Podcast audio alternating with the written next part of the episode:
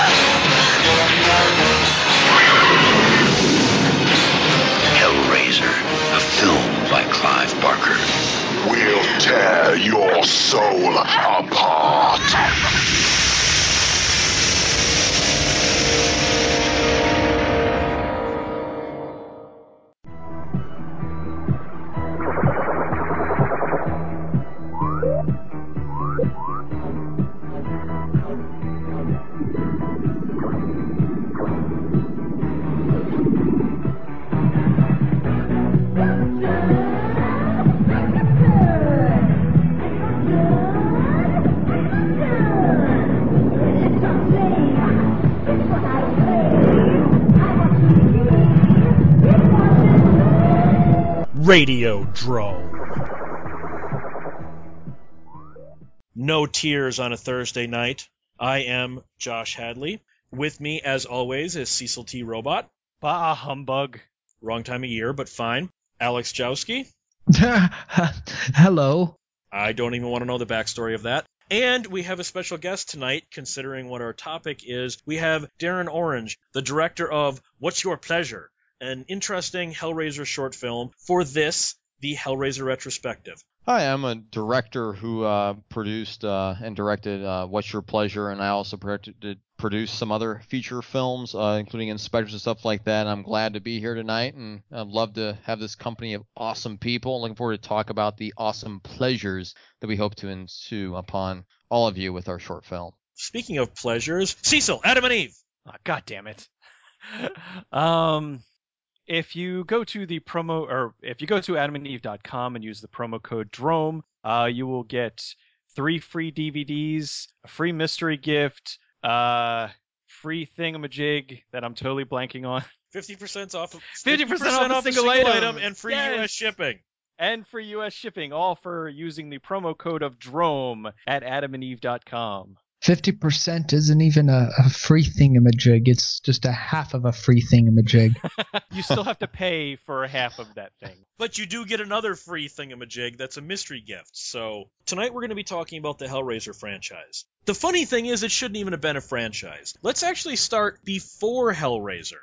Before Hellraiser, Clive Barker had had some, oh, how do I put this? Issues with working in Hollywood. He had written Rawhead Rex, which was a complete and utter train wreck.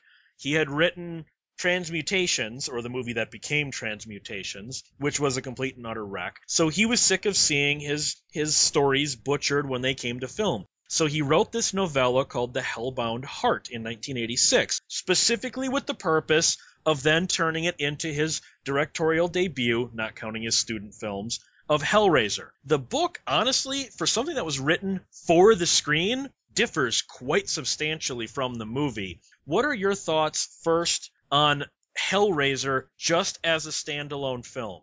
So as Hellraiser, I think the, the key element was the amoral aspects that was part of the movie. I mean, a lot of it had to do with a character which was inherently corrupt, finding their greatest desire and then being disrupted by that and finding they didn't want that and then bringing about even greater evil as a result. So as far as the amoral caricature that I thought Hellraiser was, I think it was a critical piece of the storytelling. It made the characters, these Cenobites, not the villains, but someone that was simply trying to take away the evil in our world and let them suffer the consequences of their desires. I think it's a fundamentally awesome piece of the story, and I, that was what made the original film great. The Hell first Hellraiser movie is a standalone film. I like it. I liked the book better, and I didn't know that the book was written specifically to become a movie. Now I have to look at it again to see what was going on. The first one, it's a great horror film. It's very original, and that's what I liked about it when I first watched it because it was really not like anything else at the time. I think as a standalone film, it's fantastic. the The look of it is is so unique, and just the feel of it is so different. Especially when you consider it's something that came out in 1987. It was so dark and weird and really polished for a movie that absolutely positively would never resonate with a mainstream audience. I mean, the themes that they had alone were something that, uh, as we're finding out today, studios are just having trouble recognizing the fact that we can get that out there. What, we're going to have these essentially demons that come through to our plane of existence and they want to make it PG 13? Like the the whole concept alone is something that you have to do at the very least R rated, especially coming from Clive Barker. Remember, Clive essentially, and I'm boiling it down here, essentially pitched this movie as S&M demons come to Earth. And that is boiling it down, but kind of is dead on too, isn't it? It really is. There's uh, no better way to describe them. Because to me, when I look at the first film, just as the first film, it doesn't play so much as a horror film or even an exploitation film. It plays almost like like a niche film for the hard, hardcore S&M pleasure and pain audience, which is what Clive essentially was speaking to, that just plays with horror film tropes. And the novella was somewhat like that. I gotta disagree with you on something, Cecil, though. I think this film did hit an audience by the sheer fact that not only did Pinhead get his name from how this film caught on, but also the fact that we're even ha- talking about the franchise that came from this film. I think I'm not so sure that this was a fluke that it was a hit. You know what I mean, Cecil? Well, I, I don't mean that it, it wasn't a hit, but I'm saying it was more along the lines of a very, it is one of the larger cult hits. But this was never going to be a $200 million franchise. This was going to be a movie that back in 87, you know, if you had a movie that raked in double its production value. Actually, uh, this raked in 14 times. It had a million dollar budget, made just under 15 million. So okay, ballpark, but, it made 14 times its budget. Not bad.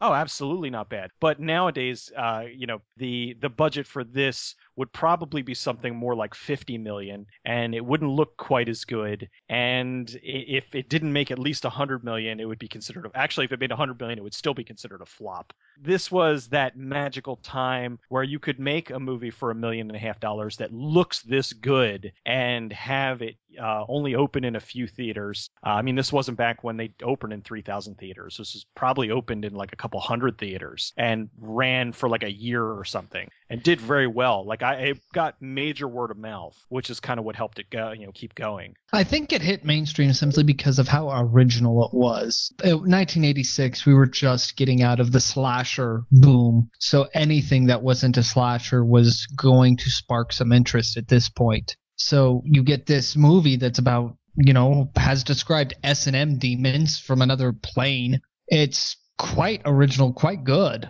And I think that's another reason that it was a success because, you know, it's still good. The the movie itself, don't forget the key element of the description of angels to some, right? I mean, the angels element is key. The, these characters are not villains. So at the end of the day, you had the ability to like them and appreciate them because the real villain was Frank. And honestly, you had the ability to appreciate what they brought to the table. And if you have that ability to really like these characters and what they mean and what they stand for against things as terrible as what Frank stood for, they're the lesser evil. They become angels. Get rid of this terribleness. And I think that that's a key element in why people started to love it and appreciate it and honestly, even though we're not there yet, why the mainstreaming started to take away the magical element of what made Hellraiser so great. And the first Hellraiser also ran into its share of production, production problems, most of which I don't see on the screen. For instance, Clive, being so inexperienced as a director, he didn't realize that you need room to add lights and move a camera. So they, the house, the Cotton's house in this, is a real house. And they didn't realize that with real walls and real living dimensions, it was almost impossible to get a camera, the lights, and the actors all in the same room and actually give any perception of depth, which, if you watch the film, makes everything seem more claustrophobic. I think that production problem actually helped the film inadvertently. And then you've got the whole thing that Andrew Robinson and Clive Barker hated one another on the set. It was non-stop fighting.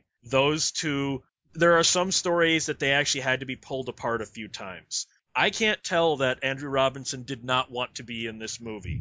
Can you? To me, the most impressive film I've seen recently had limit like huge restrictions on light had to be My Bloody Valentine, the remake of that. So they were shooting in real, real mines. They had no control. The lighting in that was fantastic. I think a lot of times restrictions and limitations on production induces creativity. And I'm not at all comparing the two films, but I'm simply saying that as far as the DP goes, when you have to limit them or control them, they come up with creative things. And that element is is definitely very, very much so there in the first Hellraiser film with how they handle the lighting. An amazing representation of how to do that in that era. And that's why I think it stands out as far as cinematography goes.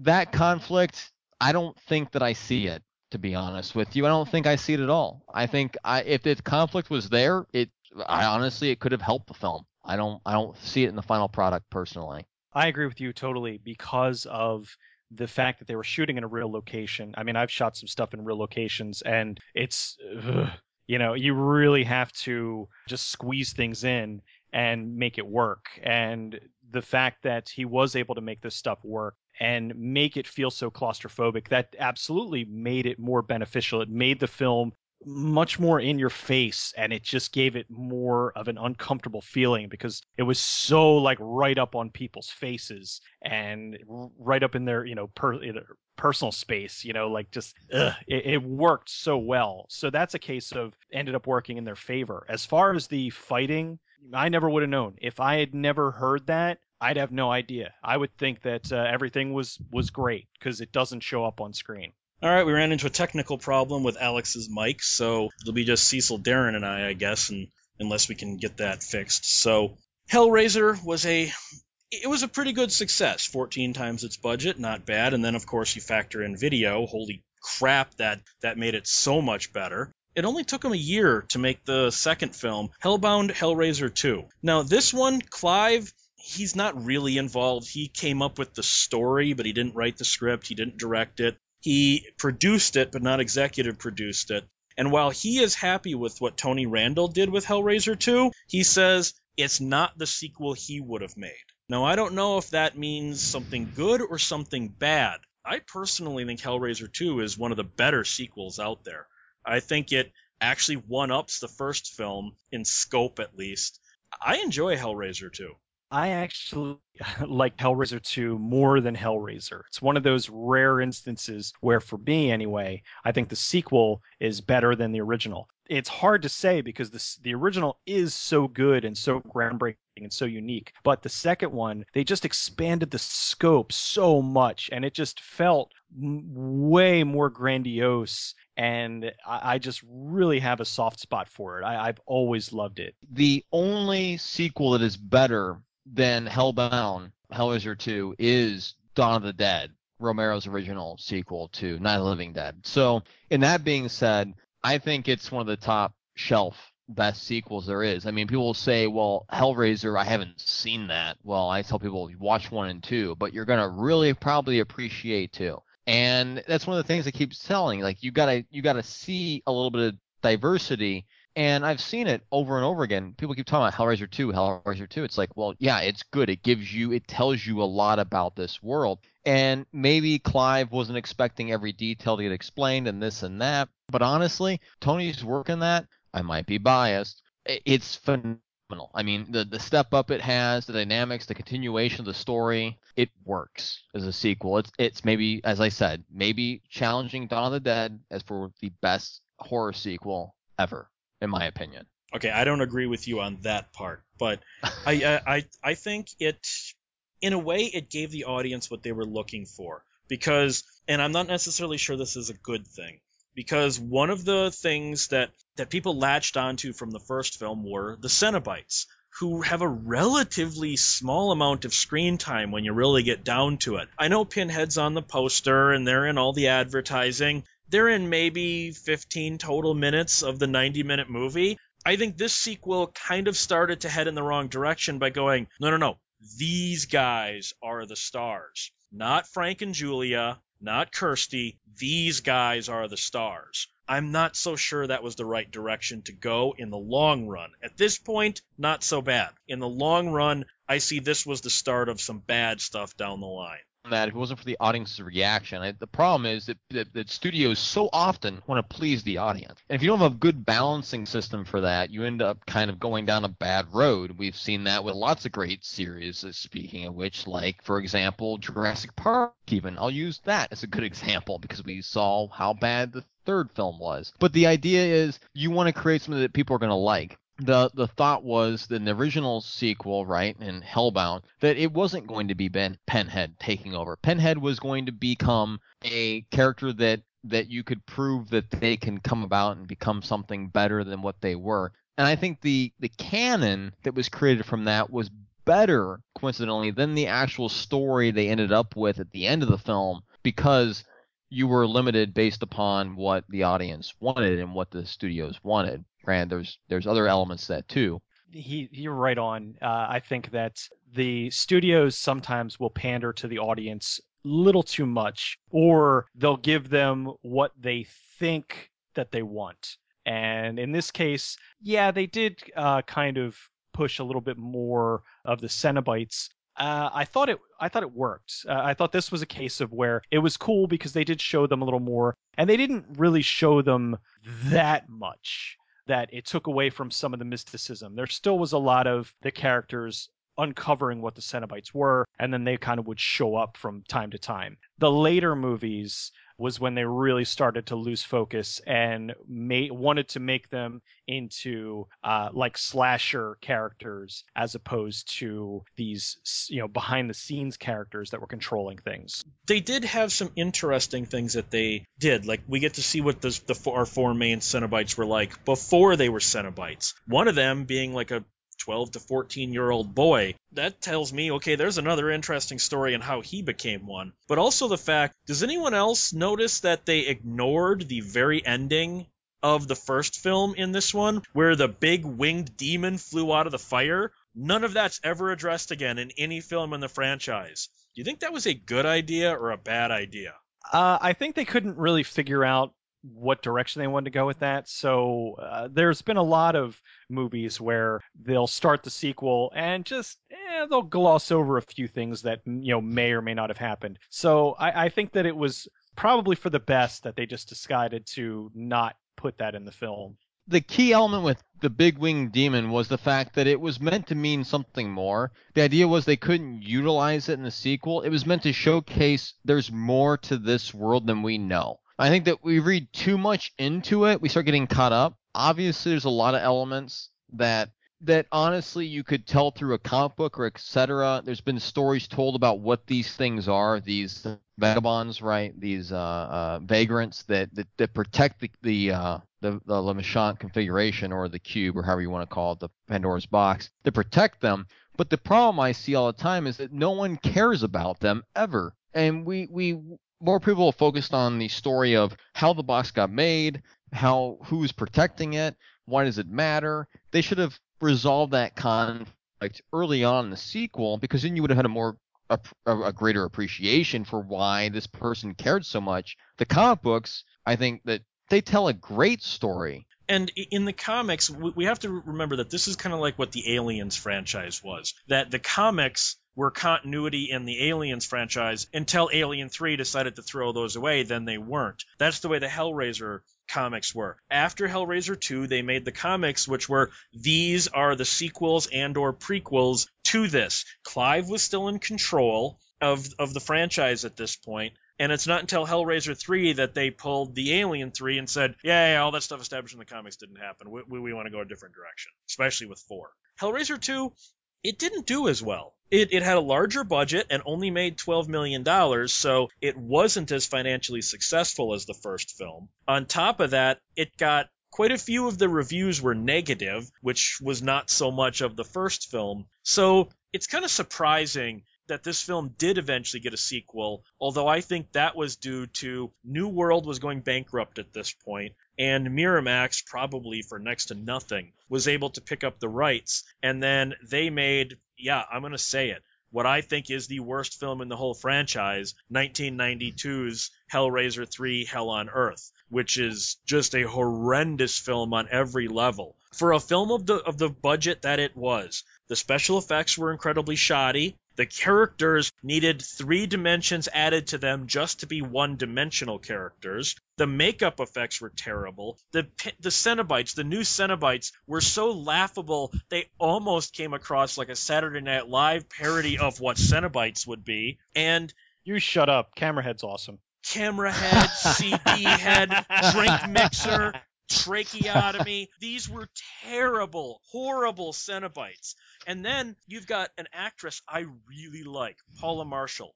She was 28 when she made this movie. Her character, I think, is supposed to be about 18. And it's embarrassing watching an almost 30 year old woman pretend to be an 18 year old because her performance is exactly a 30 year old woman pretending to be 18. I was embarrassed for poor Paula Marshall when I was watching this movie for this retrospective again. Plot makes no sense. It pisses away everything that the second film did. They clearly were shooting on I don't know where where their budget went because like when Dax is running down the street and there's all these cars exploding, you clearly see all these people in the background just walking dogs and everything like, "Oh, yeah, okay, yeah, they're filming a movie over there." It's like this movie was terrible. Josh, I have to I got to introduce this idea. So the idea on, here honestly was the fact that it threw a canon. The problem is the canon why it was thrown was not explained. That's its inherent problem. If you could solve that issue, which it never did, then you'd have a great you'd have a good story. Like why can this spontaneously create these Cenobites? Like why is this happening? Like I don't I get it. It's like weird. But uh, Camerahead's cool and awesome. Both uh, we, we'll agree. We'll totally agree on that. He's cool, but the like how he got there isn't very cool or exciting. Why Channard got there was a great story. How he got there. And honestly, that's the problem with the third film is that we didn't understand what was happening and why it was happening. It was just a bunch of hodgepodge ideas to sell an an idea without also the, any also care. the characters. There are no characters. For, for instance, we get Doc, the cameraman that becomes camera head. The, the way the music swells when we see him and what it turned in, we're supposed to feel bad and be like, "Oh my God, they did that to Doc! Oh my God, you mean that guy who's had five lines of dialogue? Well, we Why don't care. am I supposed to care?" We don't care. We can't because there's no setup to the transition for him to become that. There's no build up towards that. So why could we ever care? That's the biggest problem. We don't No, the care about these problem- characters. The biggest problem is this was the beginning of Pinhead the slasher villain. He literally just comes to Earth and just massacres an entire nightclub full of people and then just starts killing people out on the street for no reason. Just like like a Michael Myers or a Jason Voorhees would. Also, as you pointed out, throwing out the canon because it was established in both the first and second film, the Cenobites are there acting on behalf of those who have the desire to have called them. That's why they didn't take Tiffany in the second film. Even though she was the one who solved the box, she didn't call them. She had no desire for it. Now, they're just massacring whoever happens to be walking down the street. It's ridiculous. And then Cenobites have to be made again from desire. They're just taking random people and going, hey, you, you were a DJ, so you're now a CD Cenobite. This movie was just terrible. I know you hate it. Uh, I I don't think that it is a terrible movie, and it's fine. I understand. You have a lot of valid points. I don't. It just it doesn't bother me. I think that it, it definitely should have done a better job of explaining things, and it should have shown. Okay, well, this is why he is now killing all these people, even though all these people had nothing to do with opening up the, the lament configuration. They just happened to be there when it happened. And it did go against canon. It did change a lot of things. It did bug me, but it was okay. Like, I don't hate it like you do. Like, I, I think for me personally, uh, I'm torn. Uh, probably, I think four or six are probably my least favorites. Uh, This one, it's a shame because I think that they um I think that Anthony Hickox had better intentions with it because he's he's done good movies before. Been The- coasting on Sundown and Waxworks for years.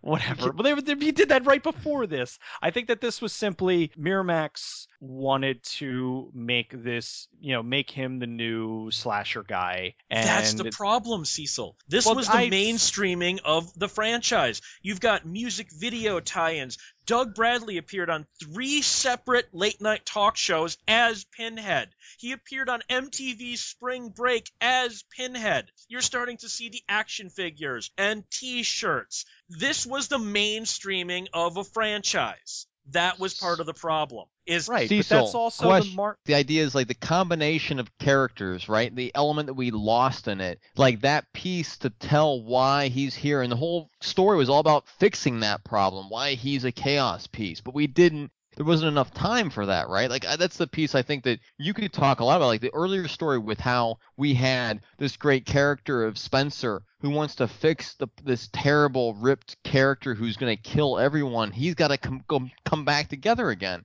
That's the piece that no one cared about in that story. No one focused on. I think you could talk a lot about how that was important, no one gave any canon to that. Yeah, they they didn't they didn't give it a chance, and I mean, and that could come down to uh, what the studio wanted. You know, they decide. I mean, it could there could have been additional stuff that was shot that maybe did flesh things out, maybe did explain things more, but the studio wanted to streamline more and get to the big killing scene where they dumped a good portion of the budget into. I also want to point out quick Ashley Lawrence's quote cameo in this. Now, I've heard conflicting stories. I've heard that she came back because they drove a dump truck full of money up to her house for this cameo, and I've also heard that her cameo, and this is very believable too, was actually just a deleted scene from part 2 that they reused without having to pay her again. I think I can find out shortly, but I think that she probably didn't shoot something new. I think they probably filmed that in part two, to be honest with you. More than likely, it was uh, additional footage from part two. I, I, I hated it. I, I just I hated every second of this. And I hated it back in '92 when I first saw it, and I have not seen it again in, since until last week. I actually think I hated it more rewatching it than my memories. I think my, my fuzzy memories of hating it, I still liked it a little bit better before rewatching it. This is one of those movies that rewatching it actually hurts the film even more for me. This film was unfortunately successful it did spawn, like I said, the music videos, and this was, you know, Pinhead entering pop culture, not just entering parts of culture, but entering pop culture itself. And then you had Hellraiser Bloodline, which was the last theatrical film directed by Kevin Yagher, Alan Smithee, and Joe Chappelle that was a a step in the right direction, a step in the wrong direction. Because Darren, as you pointed out, three decided to kick canon off to the side and not explain anything. Hellraiser Bloodline kind of went too far. They overcompensated in the wrong direction and said, no, now we're going to explain everything. And I think that was the part of Hellraiser Bloodline that didn't work, just conceptually. The entire film is essentially here's what 1, 2, and 3 mean. Is that really how you do a cap off? Again, just like Friday the 13th, the final chapter, this was meant to be the last film in the franchise.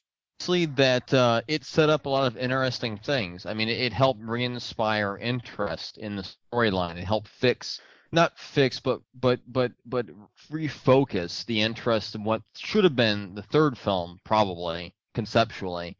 It came about. So honestly, I want to say that the canon that was lost uh, in the third film, it helped recreate new canon. It was exciting in the fourth film, but uh, honestly, I, I wanted to see more solutions. They helped inspire the idea that that that Pinhead can create Cenobites when he wants to, which is kind of weird on Earth. But they kind of threw away a lot of the the candid, if you want it, you can have it type idea. If you solve the puzzle box, the the second film. So we lost a lot of the the the careful character development that occurred from the the second film to create a Cenobite. was like, well, what the hell? Fine. Just like the second film, the third film, it wasn't. It was just wasn't there, right?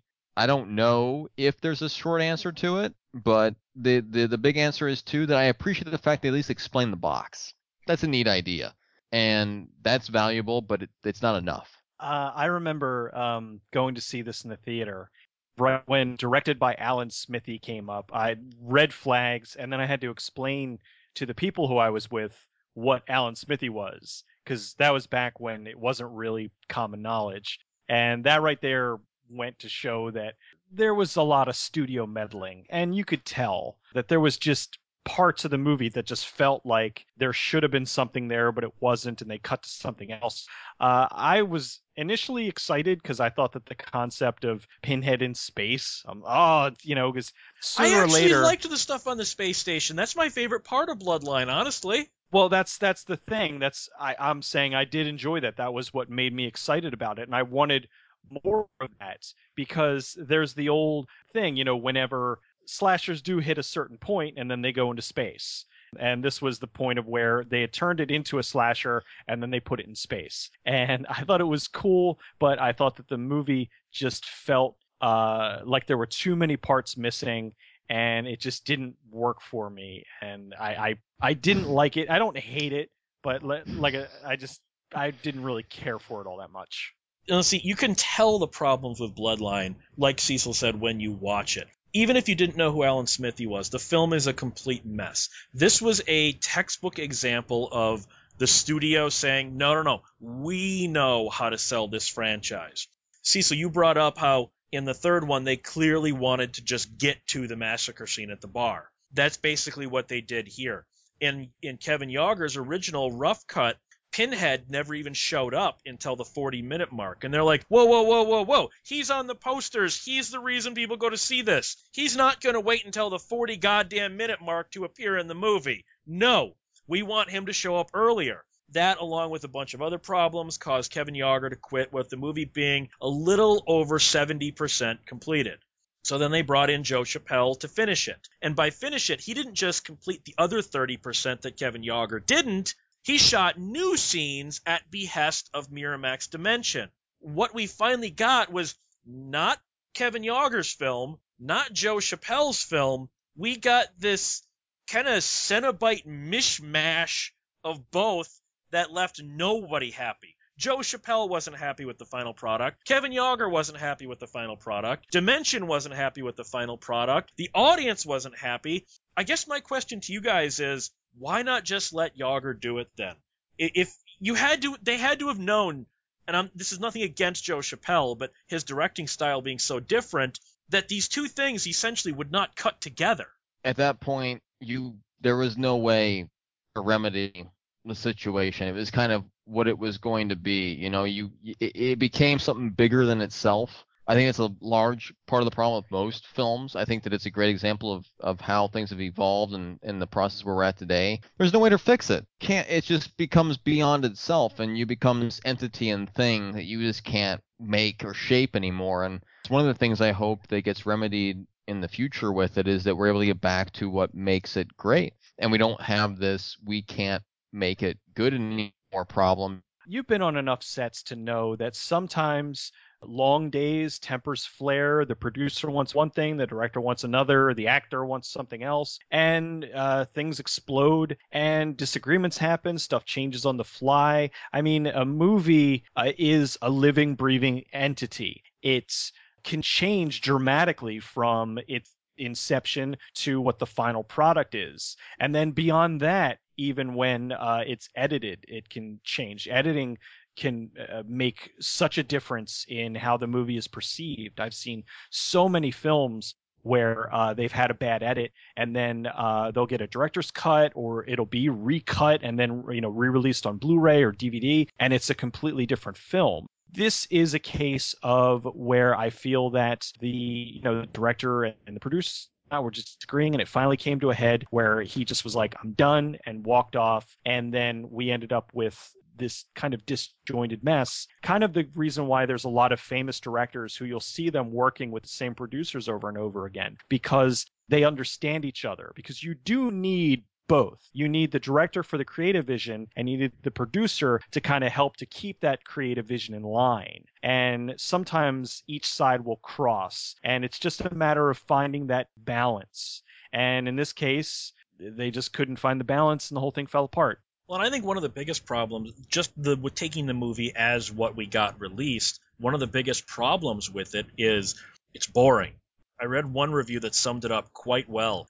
It's like three loosely connected episodes of Tales from the Dark Side that you don't care about any in any way.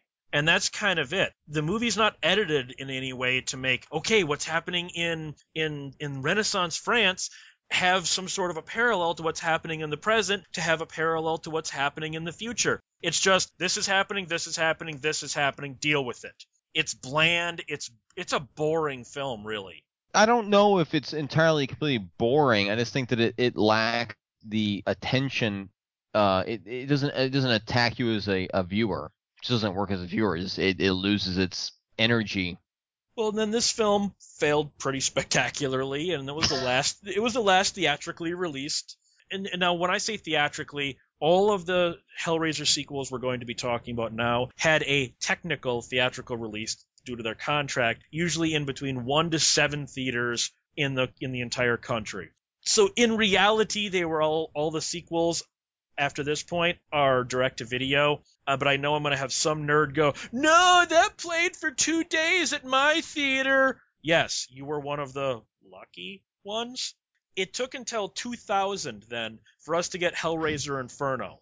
Or should I just say Inferno? Because from this point on, none of the Hellraiser films were made as Hellraiser films. Or let, let me correct that. Were written as Hellraiser films. What you're going to come across in the next four movies are standalone horror movie scripts that Dimension had the rights to and bought, and then decided, hey, wait a minute. If we change this little thing around, and we can add Pinhead into this, and we can sell this as a Hellraiser sequel, which through name recognition alone will sell more DVDs than just a film called Inferno starring Craig Sheffer as a police detective going through hell. So I think that is incredibly disingenuous right up front from Dimension because they didn't even care at this point. So if they don't care, why should I? I found Inferno to be a passable, hardcore Twilight Zone episode drug out to 90 minutes that happened to have a cameo by Pinhead in it. If it was a standalone film, if they didn't jam Pinhead in there for probably about five minutes of screen time, it probably would have been a better film. But it just kind of it it felt it felt weird. It felt off, which is kind of how all of these next few films were. It, it just it was weird because it's like okay, this is kind of going along. and It's this cop thriller, uh, and oh, now Pinhead's here, and he's saying some lines, and and then he disappears, and then there's We had Doug Bradley for a day.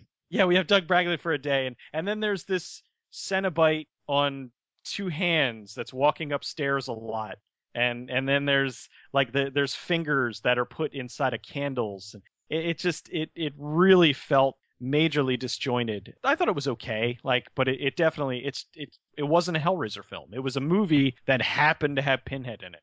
I was pissed. The movie was great. It shouldn't have been a Hellraiser movie. that's that's as simple as it gets. Like, why is Pinhead in this movie? It doesn't make any sense. Like you said, you said Twilight Zone. Like, yep, Twilight Zone episode. Yep, long. Yep, whatever. But the idea was the story was good. I liked the characters. It was interesting. It was very. It kept my attention, which I can't say for what comes after this. Obviously, very much so at all. But this movie was like, this is a good movie. But the, why is Pinhead in it for? And as uh, Cecil said, like five minutes. Like I say, like 90 seconds.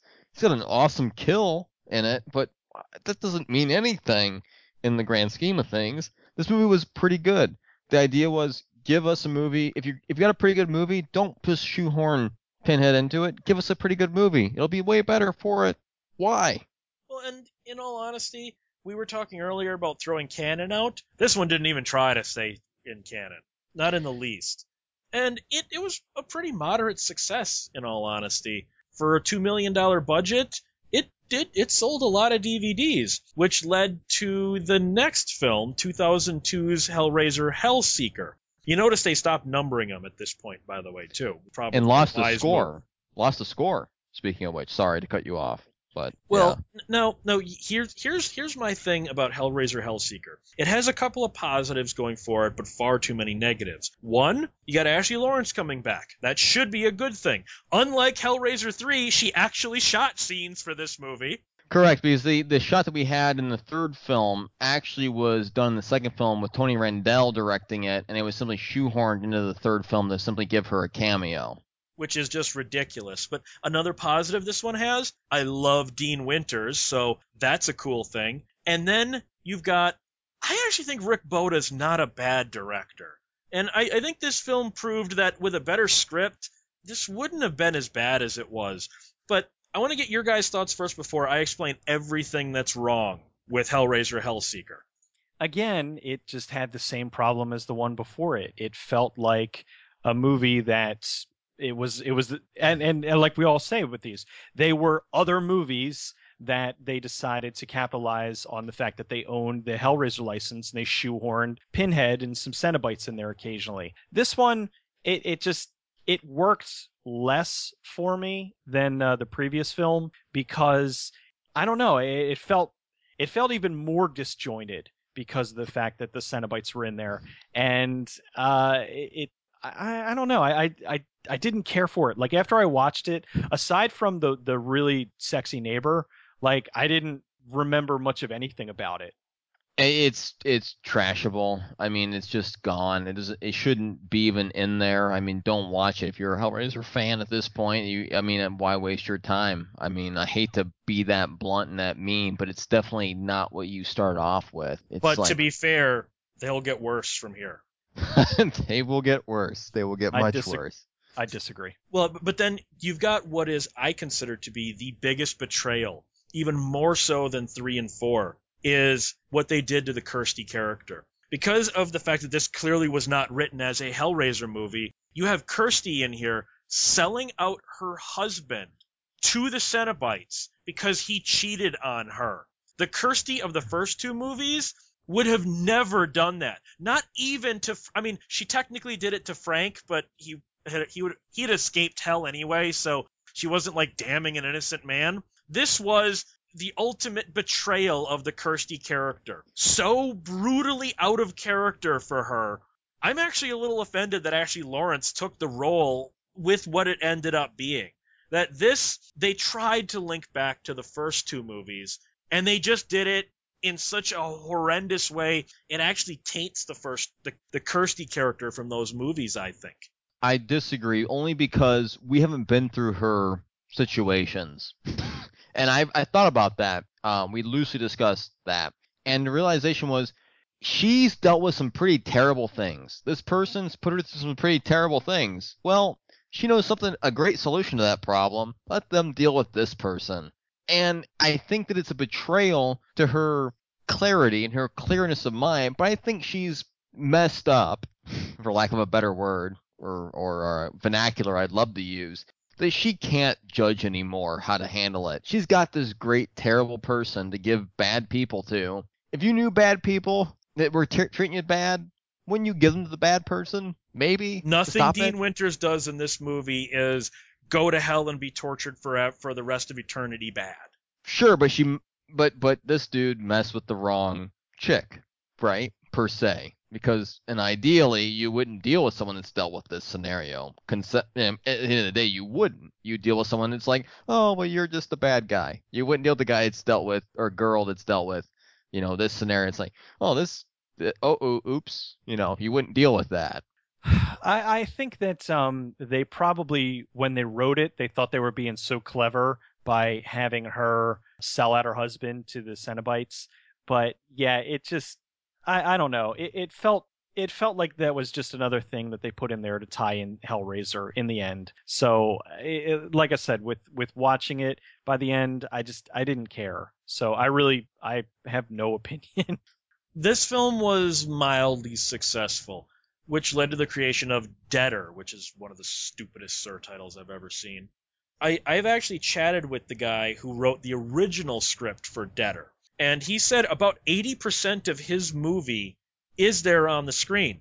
But his script had nothing to do with the Cenobites. I think it was, I think instead of the Lament configuration, it was like a cursed dagger that brought demons about, and it was just a like a devil worshipping cult instead of a Cenobite worshipping cult. So I don't know if if if he's acknowledging that 80% of his script is on the screen, can we really call it a betrayal of the original script or of the Hellraiser franchise? I didn't mind Deader on the surface. It's just kind of dumb. I like Deader. Out of the four non-Hellraiser Hellraiser movies, I thought this one was the best. Uh, I like, I love Kari Wuhrer, and so her character just seemed really interesting and ballsy, and it just, it with some creative editing, you could probably remove Hell, you know, the whole element of Hellraiser completely because there there was a lot of the movie that was there where they just weren't there. So I, I liked it. I thought it was cool. I, I thought that the ending was a tad silly, but everything that led up to that point I thought was good. I liked the concept of it. I liked the way that they shot it. I thought that the, the scene with her in the bathroom where she was trying to get the dagger out of her back was really cool. So it, it, it was a movie that I was very much entertained by. I agree completely. I mean, that's one funny part. Is like the, the problems with these Hellraiser films. A lot of times they're actually not bad movies. Just get you get pissed off or irritated by the fact that it's not a very good Hellraiser movie. But the rest of it is like really well done, well acted, well performed. The looks great. The story makes sense. But then there's Pinhead. It's like, why are you here? And I think that's the biggest problem. A lot of late films just you just shouldn't be here. Doesn't make sense. Replace him and you got great movies. It's like good acting and good story. It's like why is this guy being put just into here? It's like why why isn't Rod Serling showing up practically? Like boom, Rod Serling. It's a well. it's we also do, we also do have to point out something you just reminded me of. We can't ignore the fact that Doug Bradley still said yes to all of these. Probably a dump truck full of money was involved, but Doug Bradley was still he was acting as a whore at this point. I think. Yeah, sure, I'll play Pinhead again. It's not even a Hellraiser movie. Yeah, screw it. The script wasn't bad though. The problem is the script wasn't bad at this point. Like most of the scripts were good. It's like why I'm not here enough? Is his question. I'm, I'm not in here. I'm not involved enough. But the scripts couldn't have been bad, right? I mean that's that's kind of a key element in my opinion. But he should have known that this is clearly not a Hellraiser movie, so why is Pinhead in it? It it did did all right. And then we got the final of the fake Hellraiser movies, Hellraiser Hellworld, which I think is probably the second worst film in the franchise. We'll get to Revelations in a minute, but and I'll explain that. Lance Henriksen is good in this. Doug Bradley is literally a slasher villain in this. He kills people with a meat cleaver. They're not even pretending to try and put Hell, uh, Pinhead in these movies anymore. Except this one has the weird meta of it. There's an online video game, kind of like World of Warcraft, called Hell World, that's based on the Lament configuration that can actually summon Pinhead. But then we find out at the end of the movie, Lance Henriksen actually did most of this stuff and they were hallucinating Pinhead and the Cenobites. But then Pinhead and the Cenobites actually encounter Lance Henriksen and cut him up in the film's one good scene. And I'm lost. I'm lost at what the hell this movie was supposed to be. I can't disagree. It's like you got you got Lance in there, but the rest of the movie just like blah. Like literally like, okay, here's something good and it's solid and it's awesome and then the rest of it's just pure diarrhea. And I'll just leave it at that.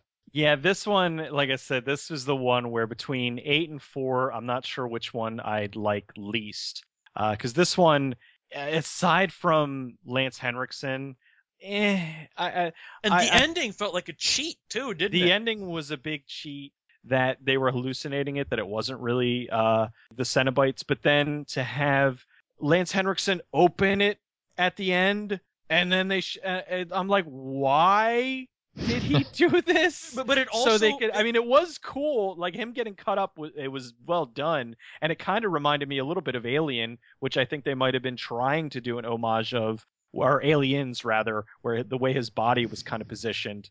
It just it didn't make sense. It was it. nothing was in this silly. film makes sense. So, so okay, did the other movies actually happen in this continuity, or are they movies in this because there's a video game based on them?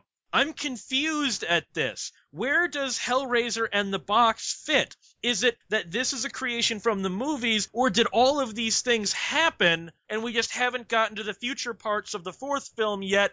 Do you see why this makes no sense? That you that's what you that's true. I'm a, I'd validate your statement. It would have to be part of before that moment. Only way it makes sense. Otherwise, it's stupid. No, it's stupid regardless. But and now this was the last of the non ones for a while in 2005. Franchise really went into hibernation. Now all of a sudden, then we come up to 2011. Now Dimension has been trying to do a Hellraiser remake forever.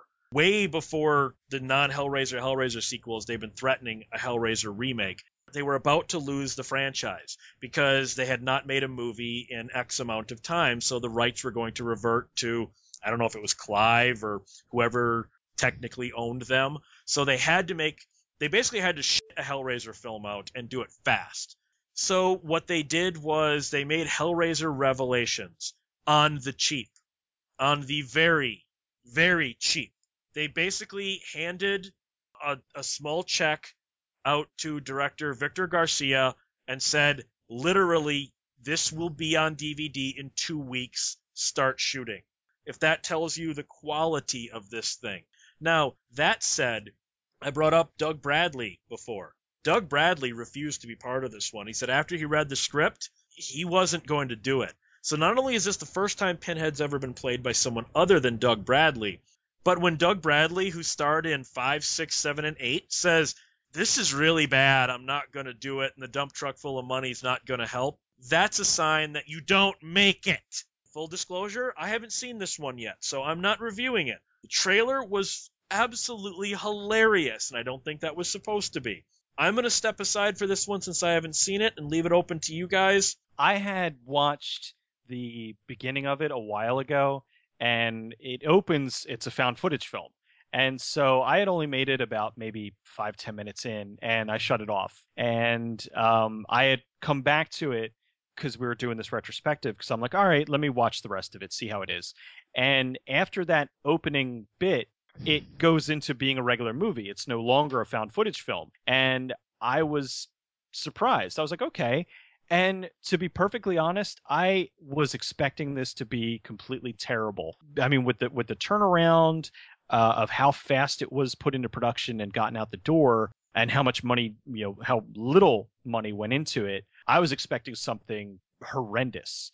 And really, I liked it. It's it's not a good movie. It's not a movie that I would recommend, but I was kind of surprised at how much I did enjoy it. Like I, I watched the whole thing. It did a much better job of being an Hellraiser movie. I think maybe I was tainted because I had just watched uh, you know, five, six, seven, and eight in a row, or eh, yeah, five, six, seven, and eight in a row, and then went on to nine, and five, six, seven, and eight were other movies that they threw Hellraiser into, and this was actually a Hellraiser movie with the concept of Hellraiser than the previous four films did. Actually, then probably the previous six films did. I uh I fast forwarded through it to watch it. Um, I suffered through it, I guess I would say. Well, and then there's also now prior to this, there were various fan films and things like that. And Darren has it's not out yet, but as I mentioned at the beginning of this, Darren has would you call it a fan film, a tribute film? What, would I be fair to call to call? I I use the word tribute. Uh, fan film tends to be too chaotic. Fan films tend to be like a random has has chance. I I have too much direct ties and too much direct effort to be able to do a tribute to someone. Like I'm trying to make it valid. I've seen too many fan films. They're not good for Hellraiser, honestly.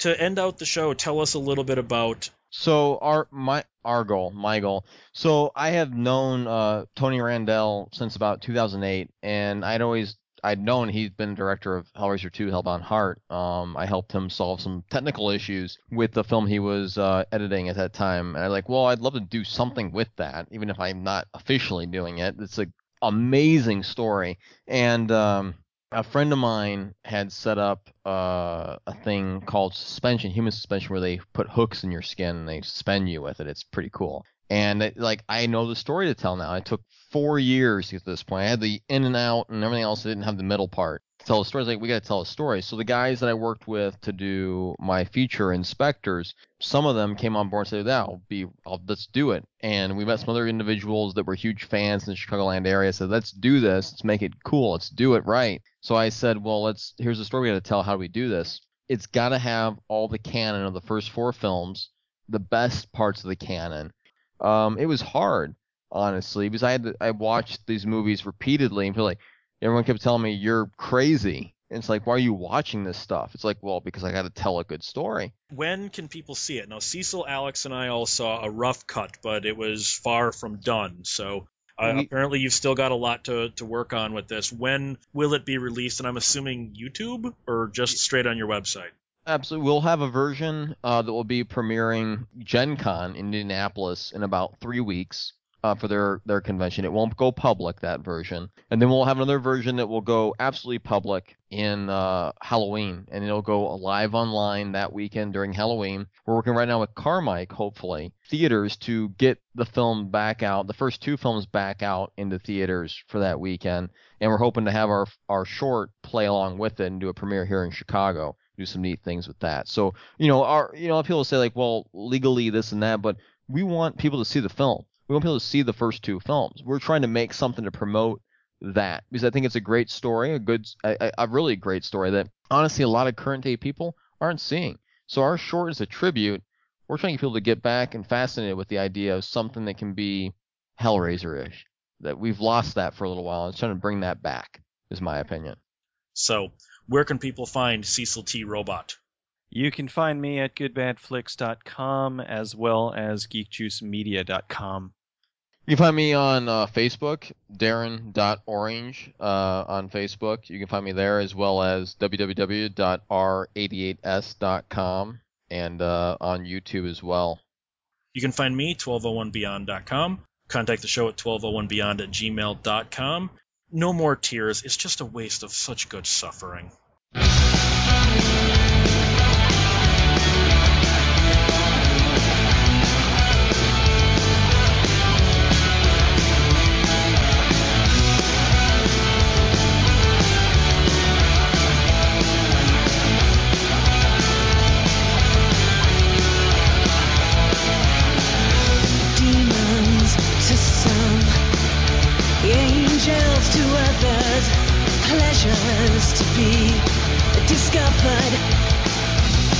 Not summoned by hands, but by desire.